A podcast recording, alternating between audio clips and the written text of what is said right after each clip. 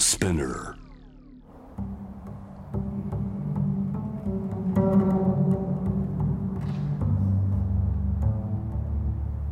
藤原信也。新東京漂流。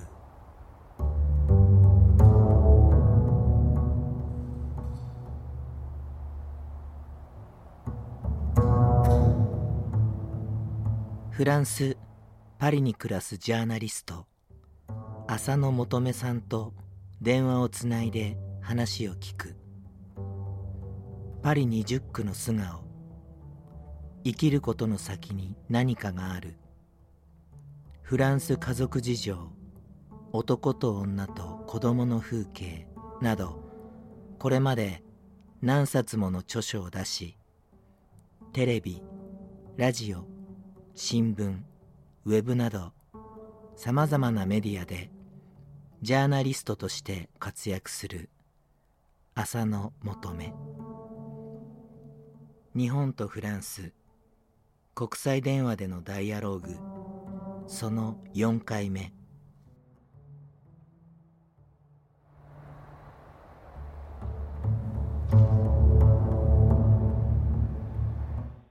浅野さんがパリに行かれて82年あたり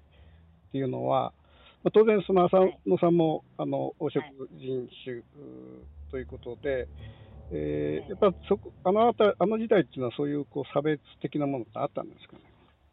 黄色人種に対してですか、うんうん、やはりそれもあり感じましたね、なんかこう、何何のじ何がどうなったのかわからないですけど、何かあの、すれ違った人が、の気に触れたことがあったようで、その時にあの投げつけられた言葉が、えーとそのラーメンだとかの麺麺類ですよね、えー、麺類を食べるやつっていう、なんか訳すのが難しいですけど、そういうような あの言葉を投げつけられたことがありますけれども。麺類っていうことは、中国チャ、チャイニーズという意識がどっかにあるのかな？そうですね、つまりあのアジア系の人たちはみんな全部一緒に中国人ということで、私の子供たちも中国人、中国人で。小さい時から買われたりした思い出がありますね。でもフランスは、まあ、ある意味でそのベトナム難民とかを大量に受け入れた国でもありますしね、あの本当に手を差し伸べたわけですよね、難民が出た時にね。ですからあの人にもよりますけどね、もちろんね、そして植民地意識がまだ残っていたので、80年代ぐらいですと、やはりもっともっとアラブ系の人に対するなんていうのか目は厳しかったですしね。で今はもちろんもっと世代が若い世代が本当にフランス社会に溶け込んでいる感じはありますが、うん、もちろん消えてはいないですしね。ちょっと面白かったのはその私がその学生で初めて来た時に、ドイツ人の友達がいたんですね。でそのドイツ人の友達が言ったことが今でも非常に印象に残ってるんですが、あのフランス人はドイツ人だというと、い、うん、まだにね、その、うん、ナチスと結びつけると。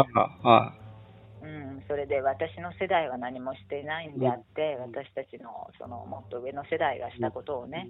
あの私たちはその責任を問われてもね、あのしょうがないのにっていうようなことを非常に悲しそうに話してたので、あそっか、いまだにフランスとドイツはそういう意識を持っている世代が、うん、まだ生きてるからそうしょうがないんだなと強い印象を受けました。フランスはナチスだけではなくてその前も独仏、仏独、あの何度も戦争してますよね。ですから、はい、その脅威という感じは80年代だとまだ強く残っていて、その後やっぱりドイツとフランスが主導権を取って、やっぱりヨーロッパ建設に向かったわけなので、EU 建設に向かったわけなので、本当に今ではドイツとフランスっていうのは最強のパートナーではありますよね。今回あの、コロナ問題でね、要するにこれも中国の武漢から発生したということを言われてて、で、まあ、世界各国でそのいわゆるあのアジア人に対する差別っていうのがいろんなところで起きたわけですよね。フランスの場合はどうなんですか？えーと、初期の頃はあのアジア系の人と見ると、うん、あのちょっと避けるような、うん、すれ違う時に、ちょっと避けた方がいいなっていうことを思ってるなっていうような気配はちょっとありました、そういうのを感じることもありましたね、でもまあそれほど強いというようなことはなかったです。中国系の人はアジア系の人はちょっと危ないのかもっていう意識はちょっとあったようもうそういう、そういうもう時期はもう過ぎたっていうことですか？そうですね、うん、それは、うん、それこそ関東大震災の時に、韓国の人たちがね、攻撃されたような、そういうような状況にはもちろんありませんでしたから、なかったですね、むしろその非常に感染者が多いところというのは、うん。フランスでもパリの周辺でも北の方でその辺ですとやはりその低収入層が固まっていたり、移民の人たちが非常に多い場所だった場所なのでね、そういうところに感染者が多いということと、あとフランス人が一つ気づいたこととしては、まあ、むしろポジティブな意味ですけど、あの病院の看護婦さんとか、うん。お医者さんの貢献、うん、献身的な、仕事ぶりがねあの、非常に評価されましたが、それと同時に病院で働いている本当に掃除だとか、その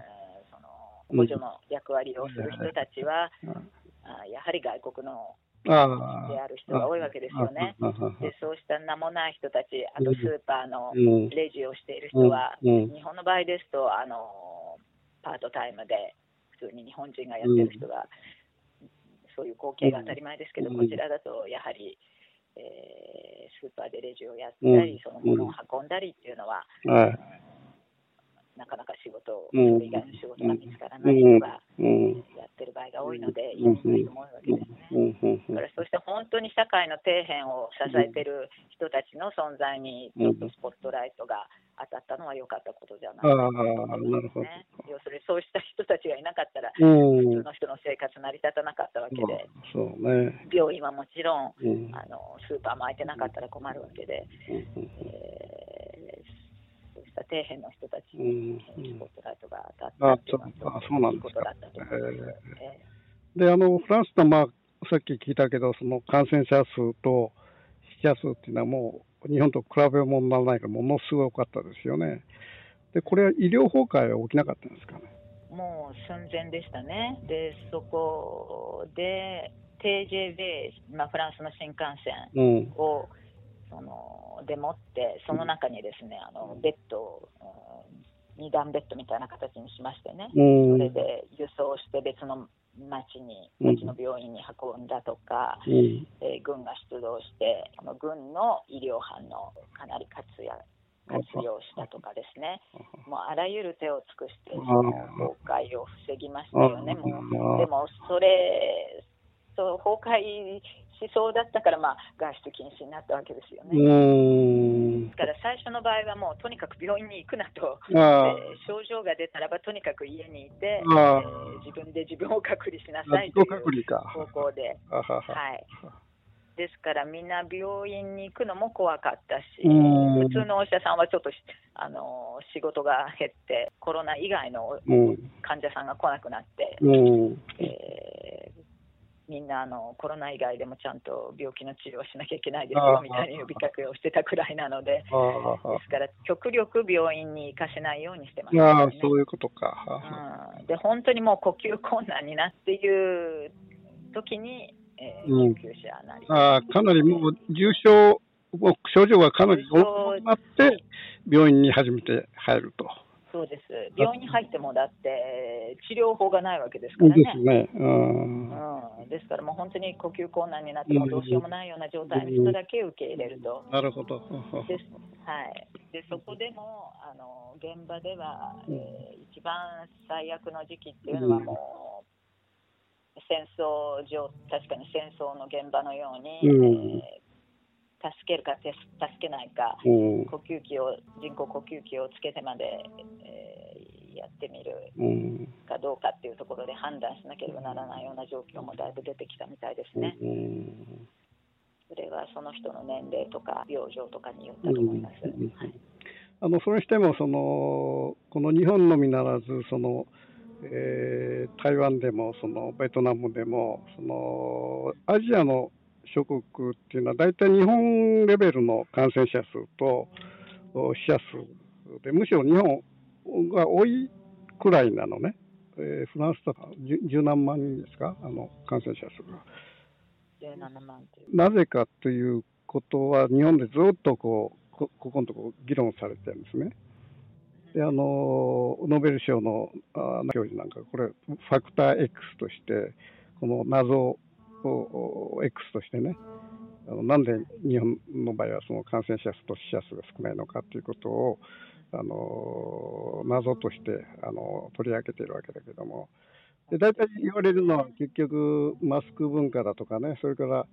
あのハグとかしないからとか家の中に同側で入ったりとかそういういわゆる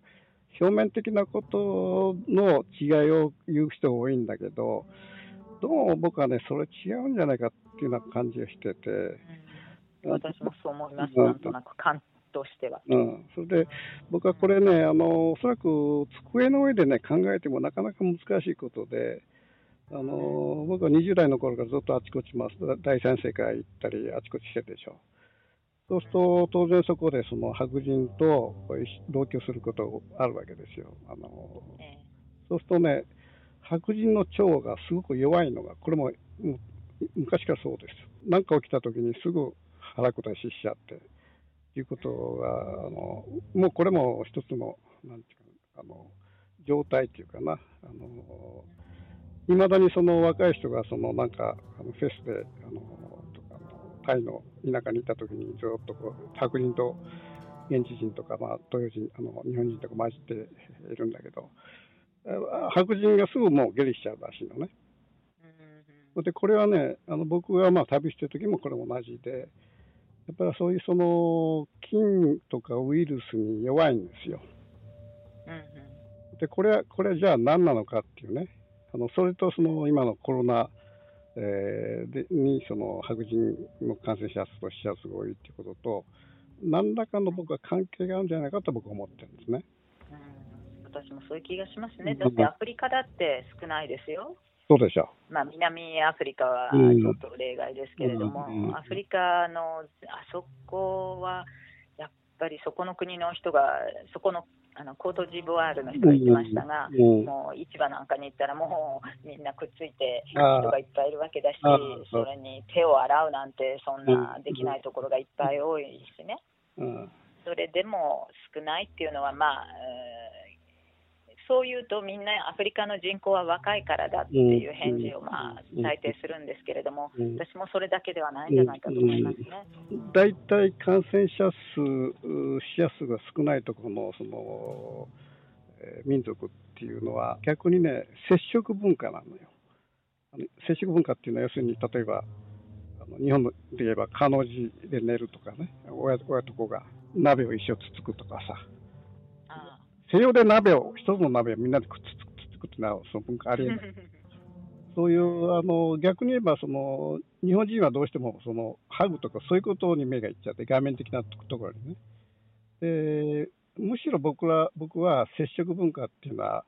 あの、アジアとかアフリカだと僕は思ってるのね。うん。同じ釜の飯をそうそうっていう感じですね。要するに、まあ、あの、みんなぐちゃっと一緒になってこう接触するみたいな文化っていうことでよね。それはあるかもしれないですね。ですから今、その人種の違いみたいなことを言うのはなんかタブーな世界なんですけれども、うん、特にフランスでは人種という言葉自体がもう、うん、あの使っちゃいけない言葉になってますけれども。それが思考で、やっぱりあの思考停止になっちゃってるのよね、それは。うん、だから結局僕は。それでなんか現実を見ないっていう面もありますね。要は抵抗力ですからね、もう一番大切なのがね。うんあのこちらでも言われているのはその子供家畜と一緒に、えー、育った子供は、うん、えー、健康だということを言われてますし農家だとか、そういうところで、まあ、犬猫もいいのかもしれないけれども、むしろその家畜ですよね、動物が周りにいて育った子供っていうのは、やっぱりそれも同じ理論だと思うんですね、そこでいろんな細菌が体の中に入って、そうそうそう。抵抗力がつくということだと思うんですけれどもね、あと細菌を使ったその食物が日本の場合、アジアの場合、発酵食品ですね、お味噌にしても醤油にしても、納豆にしても。そうしたものをあの食事の基礎にしているということも大きいと思いますね。うんうん、そうそうそうだからこのそのあたりから考えていくとね意外とこのなんちうかこのファクターっていうのはなんかそこにあるんじゃないかなと僕は思っててただ今一つ僕思うのはあのフランスの場合は日本よりもいろんな多様な民族が住んでるじゃないですか。そういうこうデータっていうのが出てるんですかね、この例えばあのある民族別のその感染者数と死者数の違いとか、そういうのはないんですか？あのですね、フランスっていう国はですね、うん、人種で統計を。ああ、それは違がない。例えば私も子供が小さい時びっくりしましたけど、うん、学校でその非常に人種がごちゃ混ぜのパリの20区に住んでいたんですね。うん、でそこでそのじゃあ息子のそのクラスに何カ国籍ぐらい、何いくつぐらいのその文化の違いがあるのかって、で聞きたかったんですが、そういう統計は取っちゃいけないと思いました。なんか変なタブーだな。だからそれはあの結局このタブーが邪魔になっていろんな現実をつかめていないと思えばいい問題としてもね、そういう批判は最近はもちろん。出てるん。ですけど、人種人種をやっぱり問題にすること自体がタブーなん。ですね。でもそれはそれで見逃していることっていっぱいあると思いますね。違いを違いと言ってなん。でいけないのかっていうふうにも思いますものね。だから今、非接触、非接触でこう来てて、あのどんどんどんどん非接触によって、そのフィジカルが弱くなっていくということが当然今から起きるわけで、これをね、じゃあどうその保管していくかっていう、これ、やっぱり一つの大きなね、やっぱり、まあ、これ人類の問題になってくると思うんですよね。その生活によって、えどういうふうにその非接触によって弱まっていく人間のフィジカルっていうものをどういうふうにこの保管していくかというあ処方なり文化っていうかなそういうものが出てこないとこれちょっとやばいなと僕は思ってるのね。インドも感染者数はすごく多いですけどね。あれインドはね逆にねあの非接触文化的なとこあるんですよあれは。意外と集団の密で生活してるように見えながらカースト制度があるでしょ。であれはね、僕はまあインド長かったんだけど、あのアジアでは非常に得意な国民で、逆にすごく非接触っていうものを重んじるあの民族なのね。例えばあの街で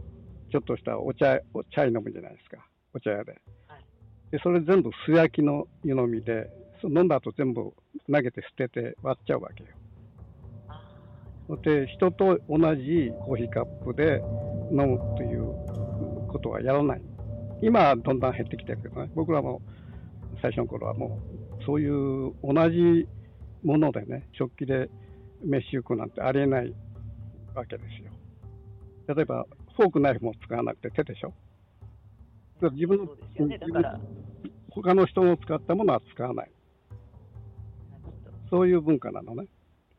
一見その集団化、集団で非常に密に思いながら、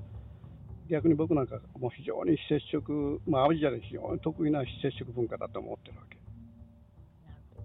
例えば僕は例えば長くそのあるツーストバンカーの中1ヶ月ぐらい住んでて、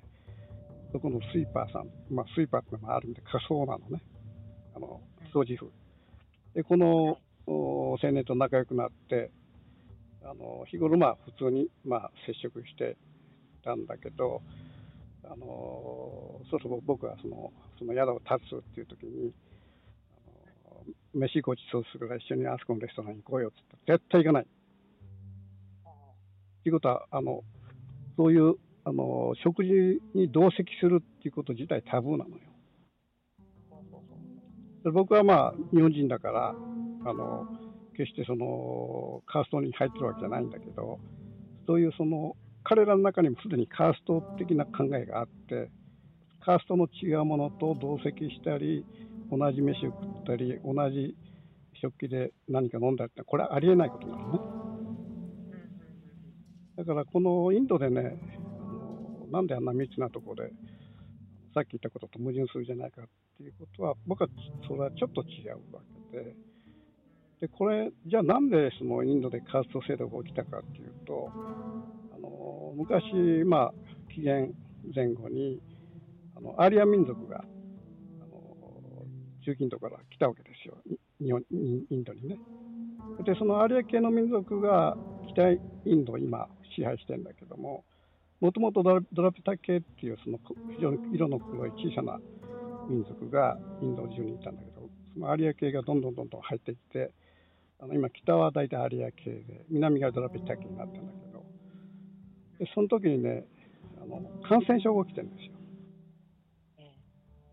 だからあのおそらくドラピタ系の持ってるその人たちから感染が起きてるのねものすごい。でそれでカースト制度をそれが元に作ったんじゃないかっていうのが僕の考え方なの。接触文化をね。だからもともともう遡っても紀元前からねあのカースト制度が生まれるその土壌っていうのは接触文化になる土壌がそこでも民族のこう衝突から起きてる今のお話でちょっと飛躍するかもしれないですけど、うん要するにその外から来る他者っていうのは異民族だったりね、うん、そうしたものっていうのはその感染症なんかを持ち込む危険があるからやっぱり他者としてそこに境界を引いたわけですよね。文化的にね人間人類の歴史として。だから他と自っていうのをちゃんと区別して、えー、例えば村の生活なりを守るとか国の生活を守るために。ただ今はその他者をさっきのフランスの例で言えば人種でもってその統計を取ってはいけないようなね、うん、そうした意識っていうのはあのその他と自のもう区別をつけないつけないでみんな普遍的なものにとして捉えなきゃいけないという思想があるけれども、それはある意味では危険ですよね。そうそうそうもともとそのしてないっていうことと、その他と自を区別すること自体が悪いことじゃないと思うんですね。うんそうそうそうそれがまあ民主主義的な考えで、今、本当こう、自由平等民主主義っていうね、そういう頭がもう上にざーっとあるから、結局、現実を見なくなっちゃってるということがあるわけですよね。うん自分にとって他者であって違法違法人であるものをその疑うと言ったら悪い言い方だけれども、それに対してその身を守ったり、うん、あのちょっと距離を置いたりっていうことは、うん、あの人間、生き物の本能として当然だし、それを持たなくなったらば、うん、やっぱり滅亡しちゃうんじゃないですか。子供がね、小さな時に動物を接してる、そういうあの家畜と接している子が強くなる、これはすごく、なんかこう、日本ではそういう話はないんだけど、これはまあ、言えてみようっていうか、もともとほら、動物からウイルスが感染してるでしょ。まあ、今回も、まあ、あの、あの、コウモリって言われてるんだけども、で、これもともとその、紀元前のその、弥生時代だとかね、その、そこまで遡れば、定住して家畜を飼ったゆえに、その、感染がバーッと広がってきたっていうのが、そもそもその感染症の起源なわけでしょ。はい、それを考えると、やっぱりあの、そのフランスのえー、家畜と一緒に育った子が強いと、これはものすごい言えてみようだなと思うよね。だからそこのところのなんか人間の体の強靭さみたいなものを、それこのコロナ問題でそのどんどんどんどんネグレクトされていくという、その問題がね、今からの問題だと僕は思ってるんだよね。フランス・パリに暮らすジャーナリスト浅野求めさんとのダイアローグ。次回へと続きます。